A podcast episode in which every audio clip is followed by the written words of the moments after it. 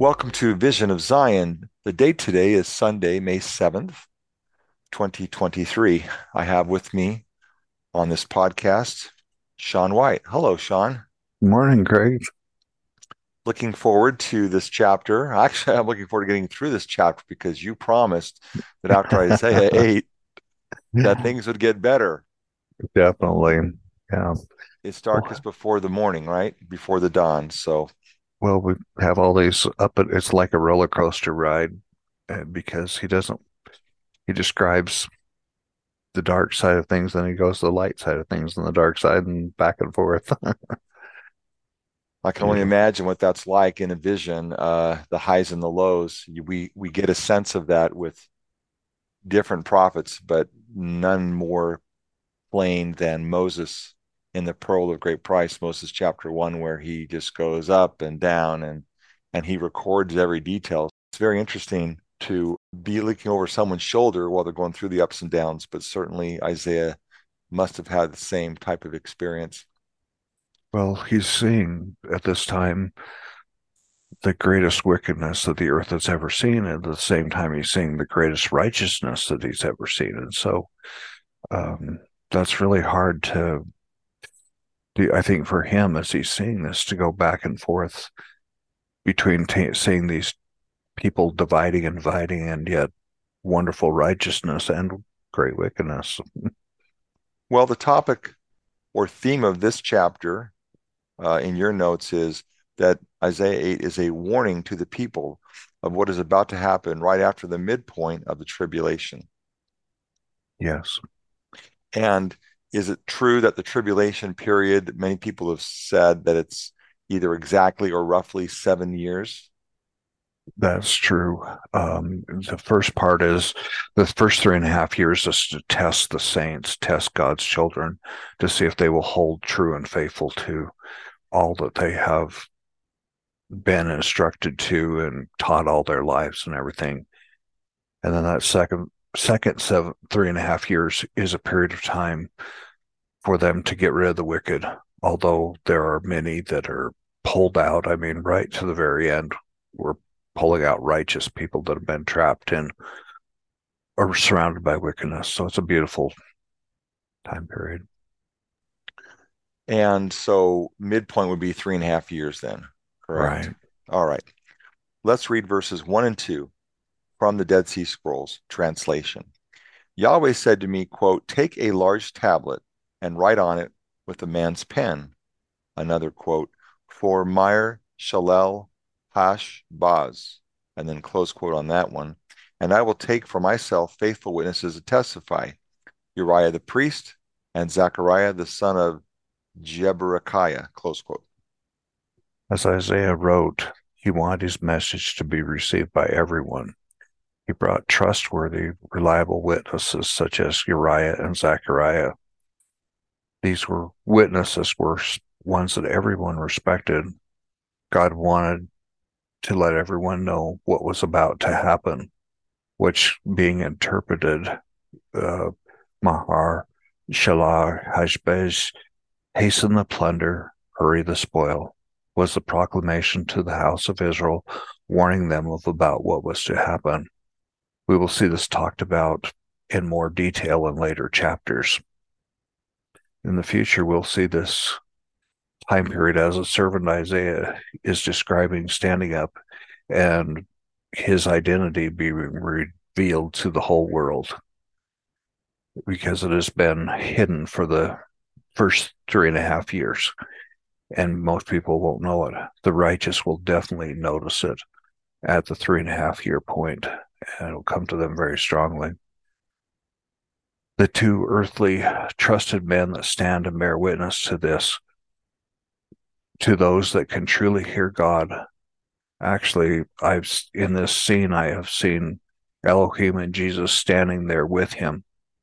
But there will be also two like apostles or leaders, one maybe of Israel and one of uh, the apostles that we know today standing with him bearing record, but um, to those that can hear God's voice and are truly attuned. Um, I think this scene is somewhat uh, elaborated a little bit in Visions of Glory as he stands up at the pulpit there.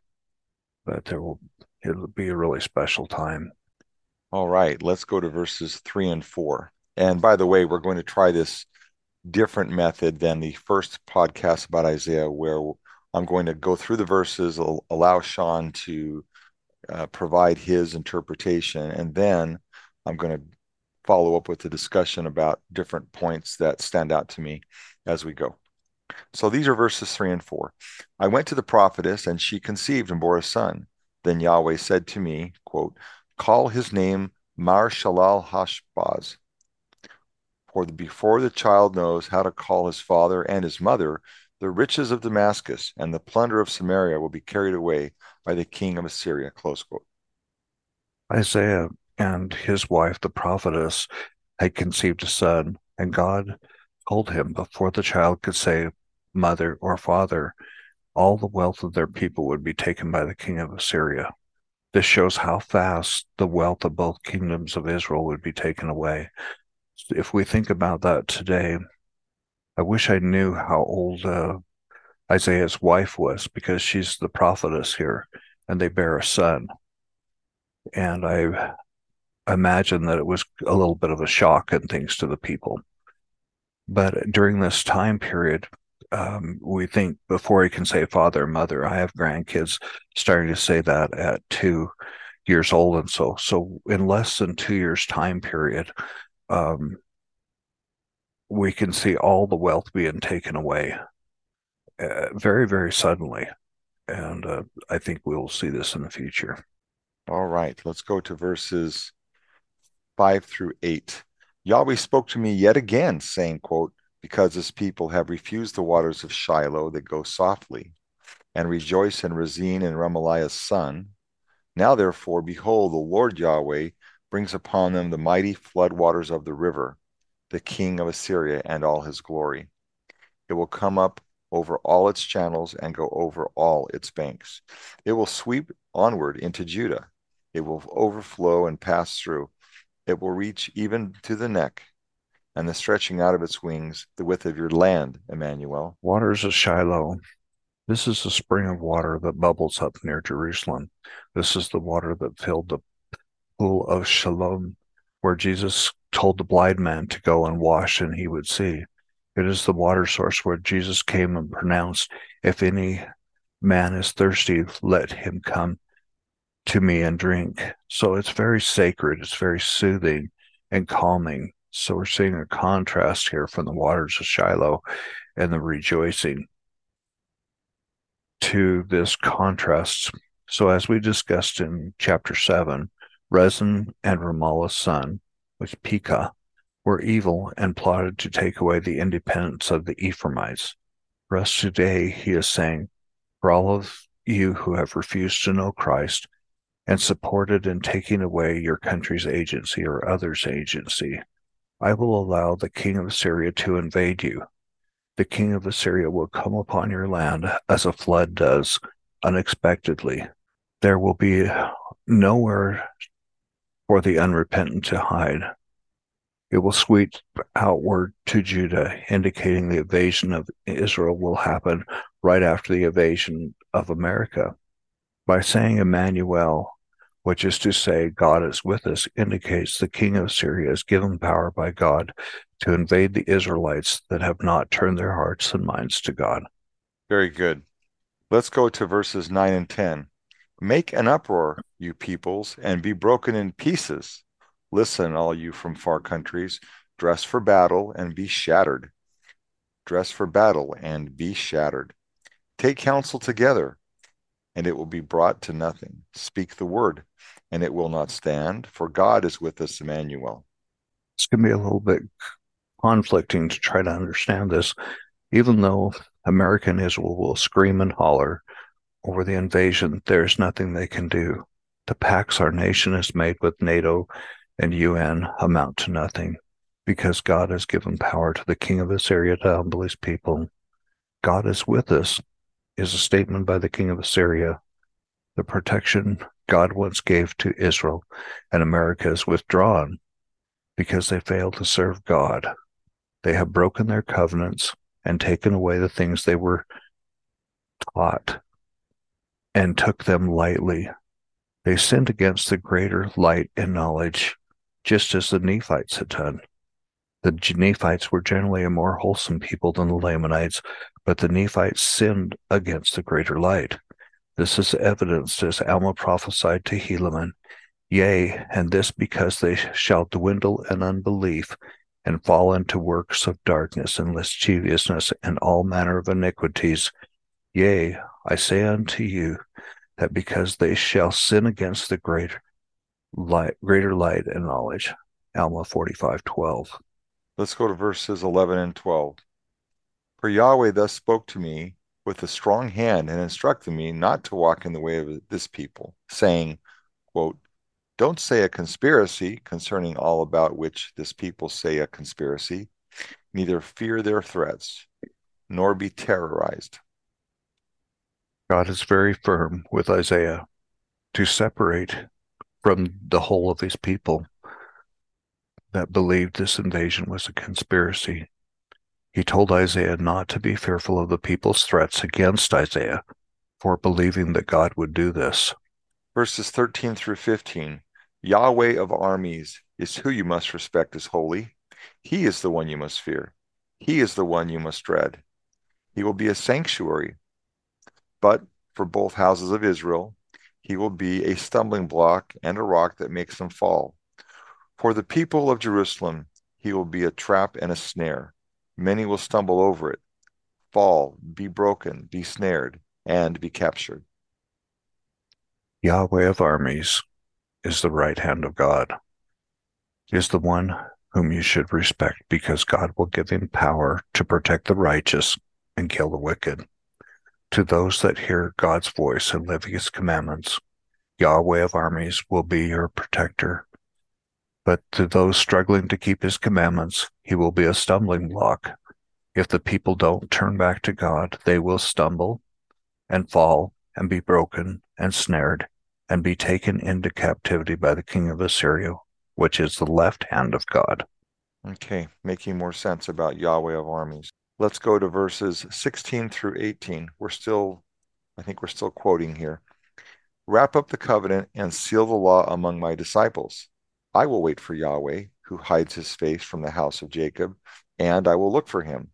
Behold, I and the children of Yah, of, excuse me, behold, I and the children whom Yahweh has given me are for a sign and for a wonder in Israel from Yahweh of armies, who dwells in Mount Zion. There will be a time which we must rely upon our scriptures and our testimonies. This ties into Revelation 12.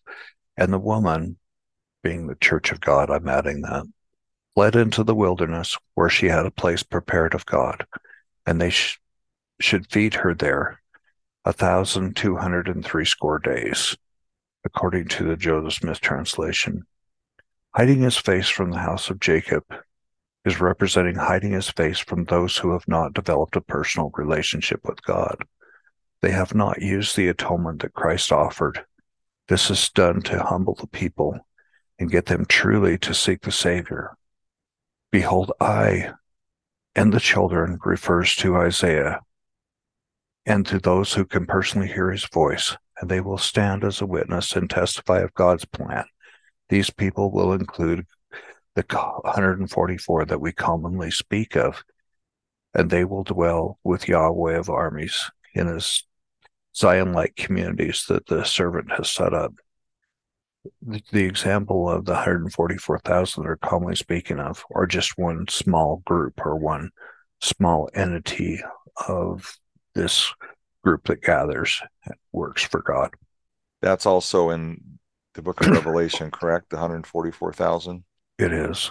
Let's go to verses 19 through 22. When they tell you, quote, consult with those who have familiar spirits and with the wizards who chirp and who mutter, close quote. Shouldn't a people consult with their God? Should they consult the dead on behalf of the living? Turn to the law and to the covenant. If they don't speak according to this word, surely there is no mourning for them. And that's M O R N I N G. They will pass through it very distressed and hungry, and it will happen that when they are hungry, they will worry and curse by their king and by their God. They will turn their faces upward and look to the earth and see distress, darkness, and the gloom of anguish. They will be driven into thick darkness. This time the invasion comes, many people will not have a relationship with God to guide them. They suddenly want to hear what God has in store for them to protect them. Instead, they turn to mediums and spiritualists that speak to the dead. God says, Why do you seek advice from the dead when you can turn to the scriptures? This turning to mediums and soothsayers happens when they are hungry and out of work. No matter where they look, they see distress and gloom. If they don't turn their hearts and minds to God, they will be driven further into darkness and despair until at one point they will turn back to God and seek to hear his voice. All right, folks, that concludes the reading of Isaiah 8 and the notes that Sean has. I'd like to follow up with some questions and maybe even some summaries. The first thing I'd like to discuss is this uh, idea of the servant, which you've brought up several times in several podcasts, this latter day servant. And is that the same person now as the Yahweh of armies that is described in this chapter? Yeah, as uh, the Dead Sea Scrolls like to refer him to him as Yahweh of armies. Um, you know, in other translations and things, they call him the servant and stuff that is empowered. That's one contrast that I think really helps us in decoding what Isaiah is saying by understanding this. All right, and then you referred to the to this servant being hidden until an appointed time when he uh, reveals his identity to the world. I wanted to that made me think of a verse in Doctrine and Covenants section eighty six, verse verses eight through ten. Therefore, thus saith the Lord unto you, with whom the priesthood hath continued through the lineage of your fathers. For ye are lawful heirs according to the flesh, and have been hid from the world with Christ in God. Therefore, your life and the priesthood have remained, and must needs remain through you and your lineage until the restoration of all things spoken of by the mouths of all the holy prophets since the world began. So to me, when I heard you say that, I thought of these verses because there are heirs to the priesthood that are going to remain hidden until the restoration of all things, which has been spoken of by the holy prophets since the world began. And we're still not at the fullness. The brethren have made it very clear in recent years, especially because it's made me stand up and take note that the restoration is unfolding, that it continues to unfold. And even as recently as the first year that President Nelson took the office of the first of the president in the first presidency, he said that we're just at the beginning of right. The uh, dispensation, the beginning of the restoration, which really I don't think many members of the Church of Jesus Christ are thinking in that term, in those terms, because we've seen so much already, a foundation laid that maybe we think we're just filling in some of the details, but in reality, the biggest part of the story is still coming. You know, it's interesting as you refer to that verse and everything. When you think back about um, Visions of Glory and that conference, in which um, on the conference, many people will see Adam there. They see Joseph Smith. They see uh, the Savior there. They see others, and yet some of them don't. And I know that that's true for my vision and everything. And, and I feel like he does a better job of explaining it there. But we are also going to see men rise up on this continent and the other continent, and they will have the true priesthood of the Levites and have that line down into Aaron and so forth for the rightful ones that will stand up. And we will be a little bit surprised, I think, when we see these men come step forward and have the kind of a, this power revealed of who they are and the power of this direct lineage of the priesthood. Well, all I can say is when I read the scriptures, it's pretty clear from these verses that there's some type of priesthood that is lineal in nature comes through lineage. I know we have the Aaronic priesthood, and there are verses in the Doctrine and Covenants that talk about direct, literal descendants of Aaron being able to be serving in the place of a bishop, should they be found. But I think there's more to this. Maybe sometime we can talk more about that. I wanted to talk about this uh, seven year period also, that the midpoint is the three and a half years. And you talked about the first three and a half years being a time of testing of the saints to see if they really will hold true and faithful. Because what if you were to get partway down the road and all of a sudden you're cussing God and cursing God for your plight and everything?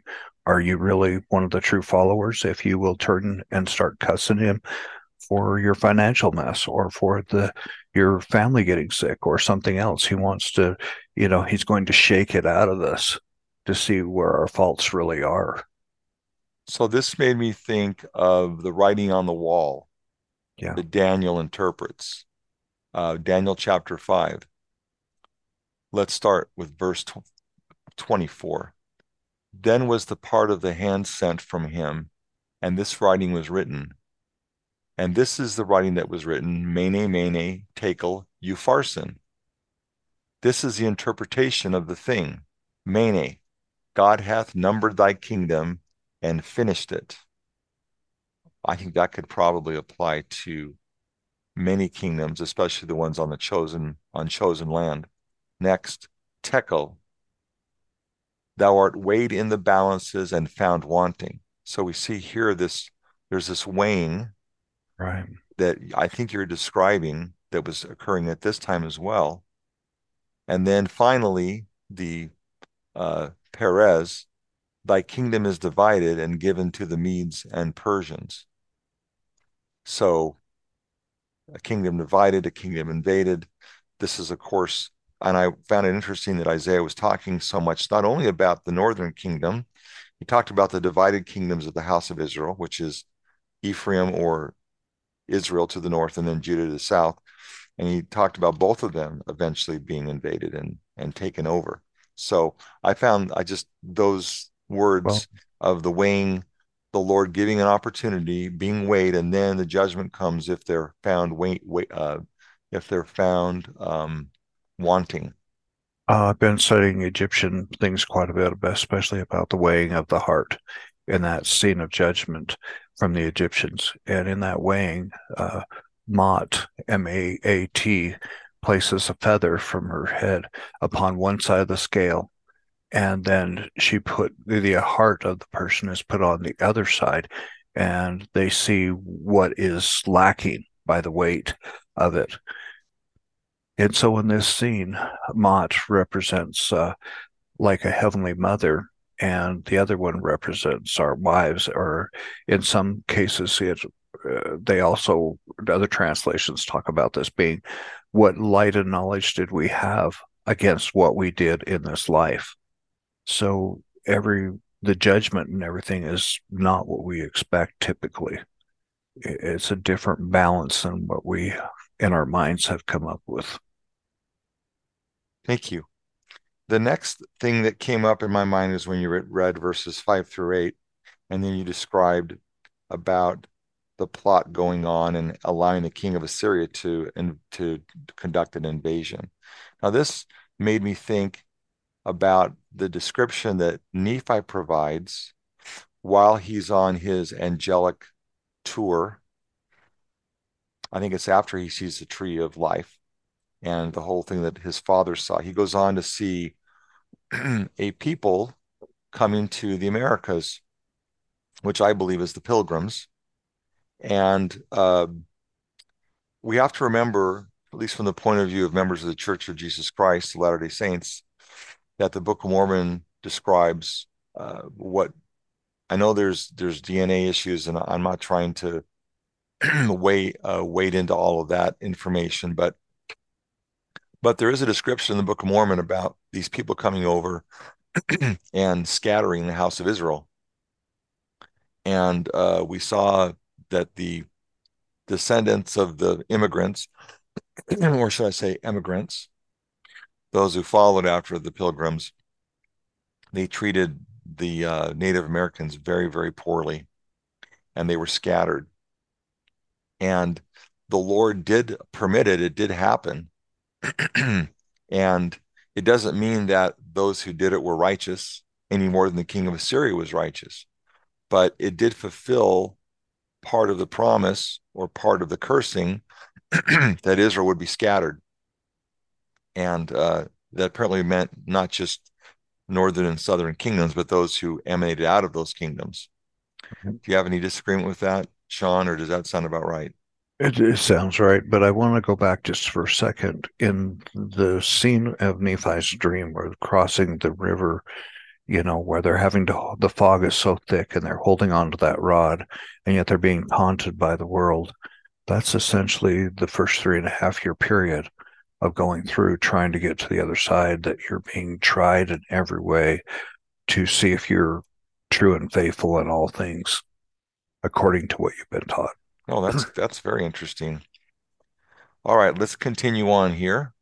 So we get again to this idea or prophecy about invasion in the latter days, similar to what happened at the time of Israel and then later Judah. Not a pleasant picture, but once the Lord has decreed and given the power to this king of Assyria, there's really no there's no chance here. Uh, they may think that God is with them. Uh, that means meaning the king of Assyria, but uh, definitely without God's protection, we just have so many examples of this in the Book of Mormon and in the Old Testament where the Lord withdraws his uh, protection. We might, we might remember when the children of Israel would go to war initially, what would they bring to the to the battle? they brought the Ark of the Covenant with them, right? Yeah. The one thing I'd like to but did it up... make but did it make a difference later when they were unrighteous? It didn't matter if it was there or not. Right. They didn't win. It wasn't the object. It was the faith and the uh, that it that it roused in people. What it taught them in their minds. The one thing I'd like to bring up here that I think I don't want to overlook is that when the servant stands up until the time the king of Assyria comes in, he will ask the people to gather. And that time period from about when he stands up will be like three to four months of advance. And many people will be reluctant to follow his advice, saying, no, we can recover, we can turn around, we can, we, it's not that bad yet, um, and so forth. Um, they can see the writing on the wall and everything, but they still disbelieve that it could happen to them. And so there'll be many that gather. But then when the king of Assyria finally invades, then so many more are awakened and they flock to try to, oh my gosh, what that fellow was saying on TV or what I heard was right. And we've got to get to safety. And they have little left to take with them and what they could just put in their cars and they try to flee to come to safety as this invasion starts. Well, we're still talking about invasion, which is why we don't like chapters seven and eight. yeah. Chapter nine. Okay. Hold on one second here to mention it. I'd like to mention in here how we're seeing the big division, how we're seeing a large dividing right here at this midpoint. Here we have the righteous and those that can hear God going one way, and the wicked staying over here, and the God humbling these others that haven't heard his voice. I mean, the beautiful thing is that he's giving them the opportunity to repent, use the atonement, and come back to Him. And that's the whole thing through all of this, no matter how dark it gets. Where if you want to repent whilst yet in this life, there's this opportunity to turn back. It's so good the Lord continues to offer an olive branch to us to repent and and offer protection, if we will.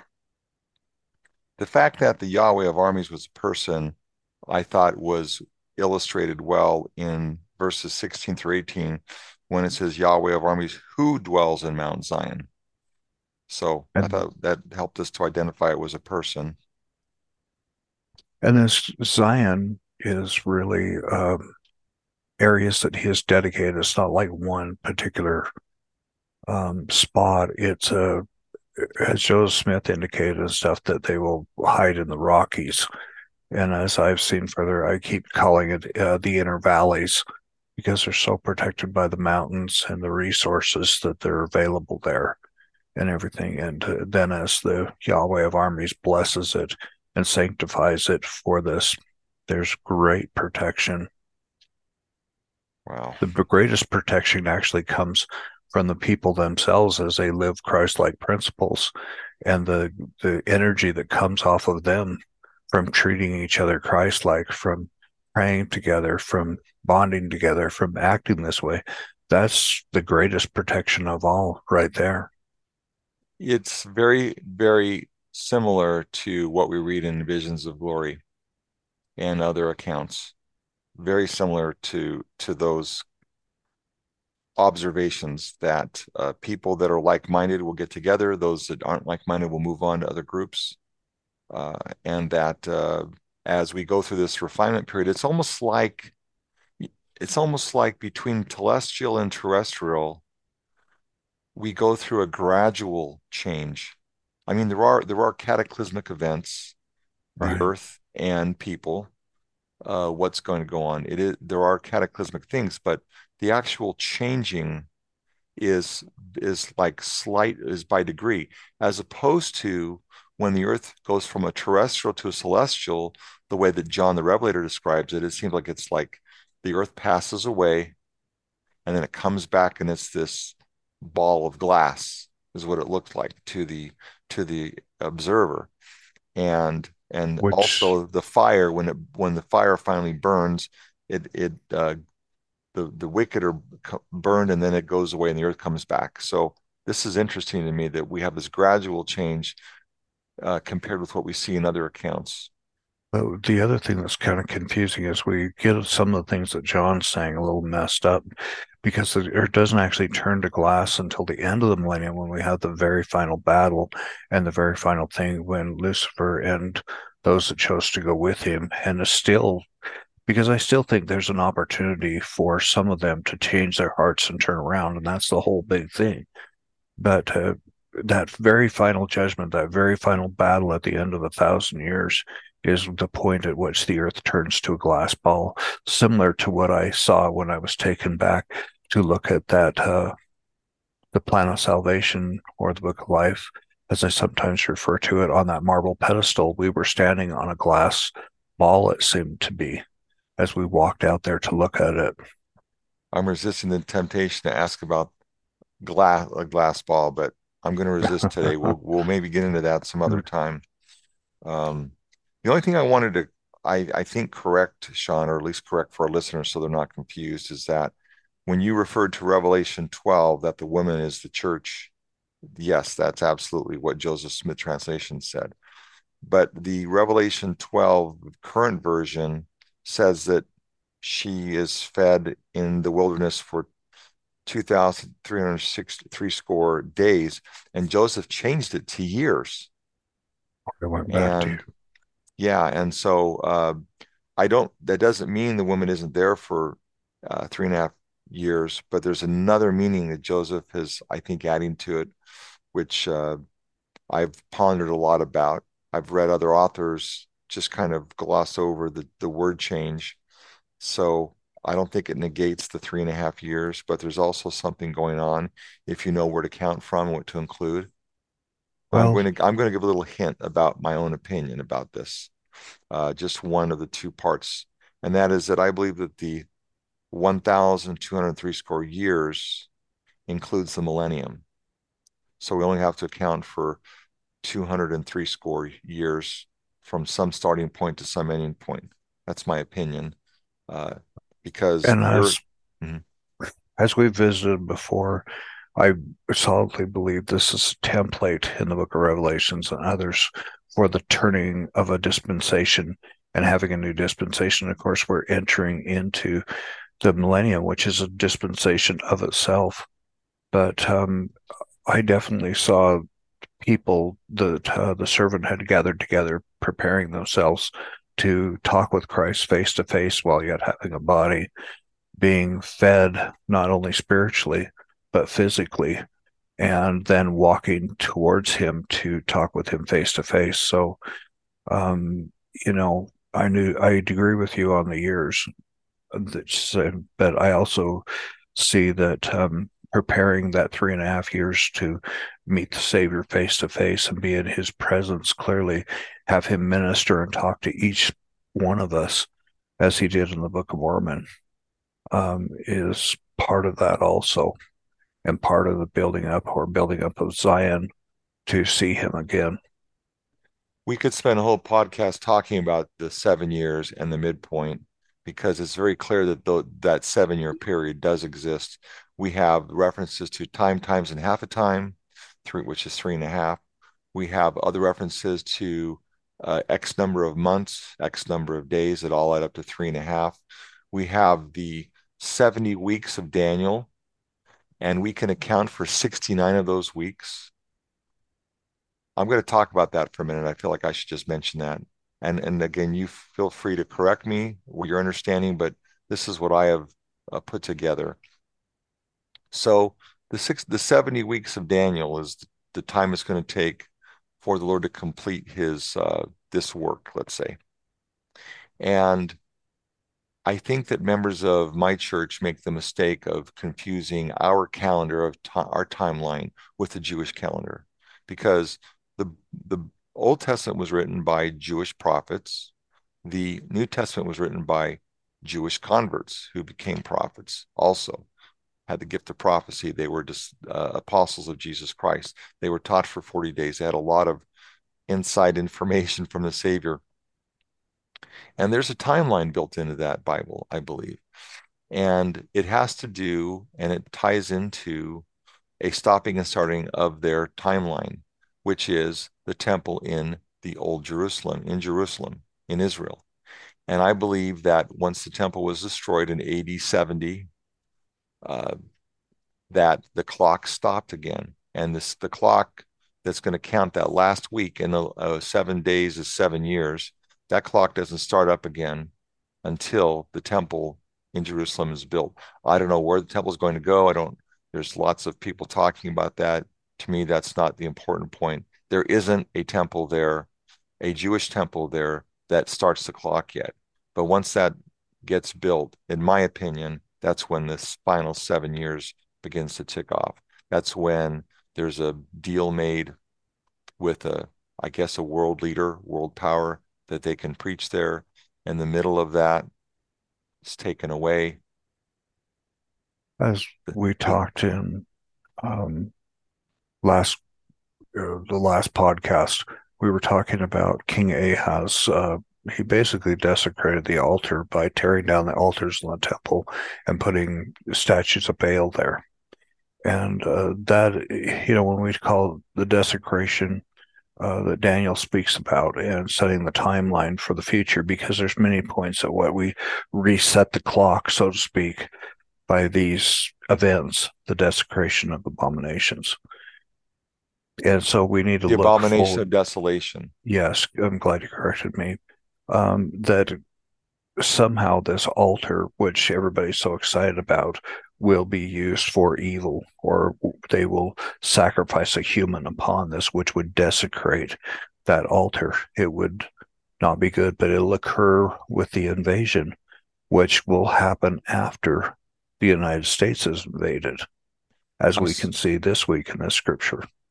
I'm so glad you brought that up because last time when you were reading about Ahaz breaking down the altars and installing false gods, I was thinking exactly about what would happen in the temple in Jerusalem in the future. Uh, it's a type and a shadow of what's going to happen. And I have to say, it sounds so outrageous for a king of Israel to do that, right? right. To to desecrate something so holy to the people that he get away with it. Uh, today, if you'd asked me in my younger years, do I ever would I ever foresee someone walking into a temple and desecrating it in that way? I, I couldn't imagine it, let alone a world leader, a respected person, any world leader or or government leader doing that. I couldn't I couldn't picture it. Today, it's scary how easy it is to picture that happening today. No problem. Right.